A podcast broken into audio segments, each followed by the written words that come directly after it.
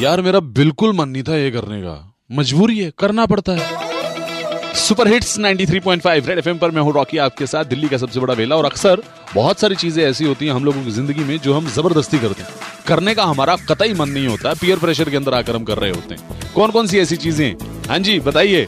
हाँ जी हम जिम में जाते हैं जब सुबह।